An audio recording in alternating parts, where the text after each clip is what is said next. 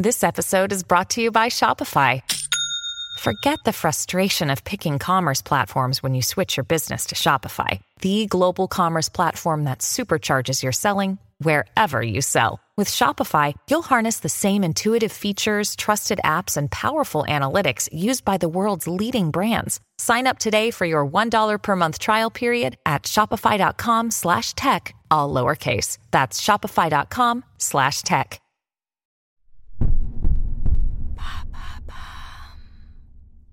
Maintenant, vous savez, c'est le podcast quotidien de Bababam qui nous donne les clés essentielles pour savoir vraiment ce qui se cache derrière les mots, sigles, concepts qui font notre actualité. Du 3 au 17 janvier 2022, l'équipe de Maintenant vous savez vous révèle les 15 mots qui marqueront l'année 2022. Du nouveau phénomène tourisme spatial au monde virtuel métaverse en passant bien sûr par l'expression être woke, redécouvrez ces mots qui feront notre actualité en 2022. Qu'est-ce que l'éco-anxiété?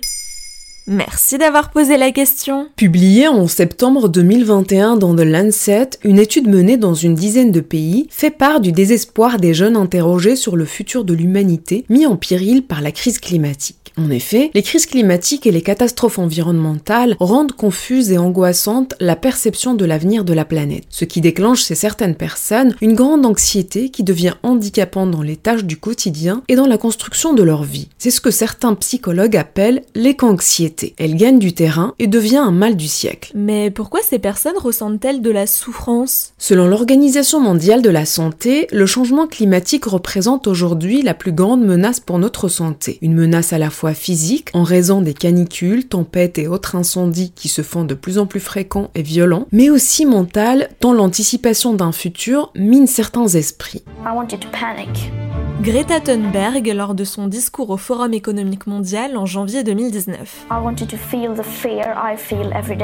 Cette peur chronique est devenue si commune que les psychologues utilisent donc le terme d'éco-anxiété pour la désigner. Et ce terme vient étoffer un vocabulaire qui recouvre l'inquiétude face à un avenir incertain, comme la dépression climatique, le burn-out bio ou la solastalgie. Attends, mais c'est quoi déjà la différence avec la solastalgie à laquelle on a déjà consacré un épisode? Justement, comme nous avons pu le voir dans notre épisode dédié, la solastalgie est la douleur que l'on ressent lorsque notre habitat se transforme sous nos yeux, notamment à cause du changement climatique. Or, l'éco-anxiété est un stress tourné vers un avenir aux contours inconnus, incertains et menaçants. Extrait de la chaîne YouTube Bridget Kyoto.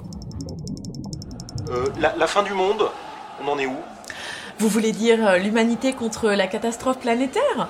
Bah, c'est comme un grand match de foot. Pour l'instant, à 5 minutes de la fin, on est mené 22 à 0. Mais heureusement, en sport, rien n'est jamais perdu. La prise de conscience des conséquences du changement climatique passe souvent chez les individus concernés par plusieurs étapes à l'image des étapes d'un deuil face à la perte d'un proche. D'abord le choc. Je suis né trop tard pour ne pas connaître le réchauffement climatique et en souffrir. Ensuite le déni. Je porte mes œillères, jusqu'ici tout va bien. Ensuite vient la colère. Mais pourquoi est-ce qu'il y a encore des gens sur cette terre qui pensent que ce n'est pas un problème le dérèglement climatique?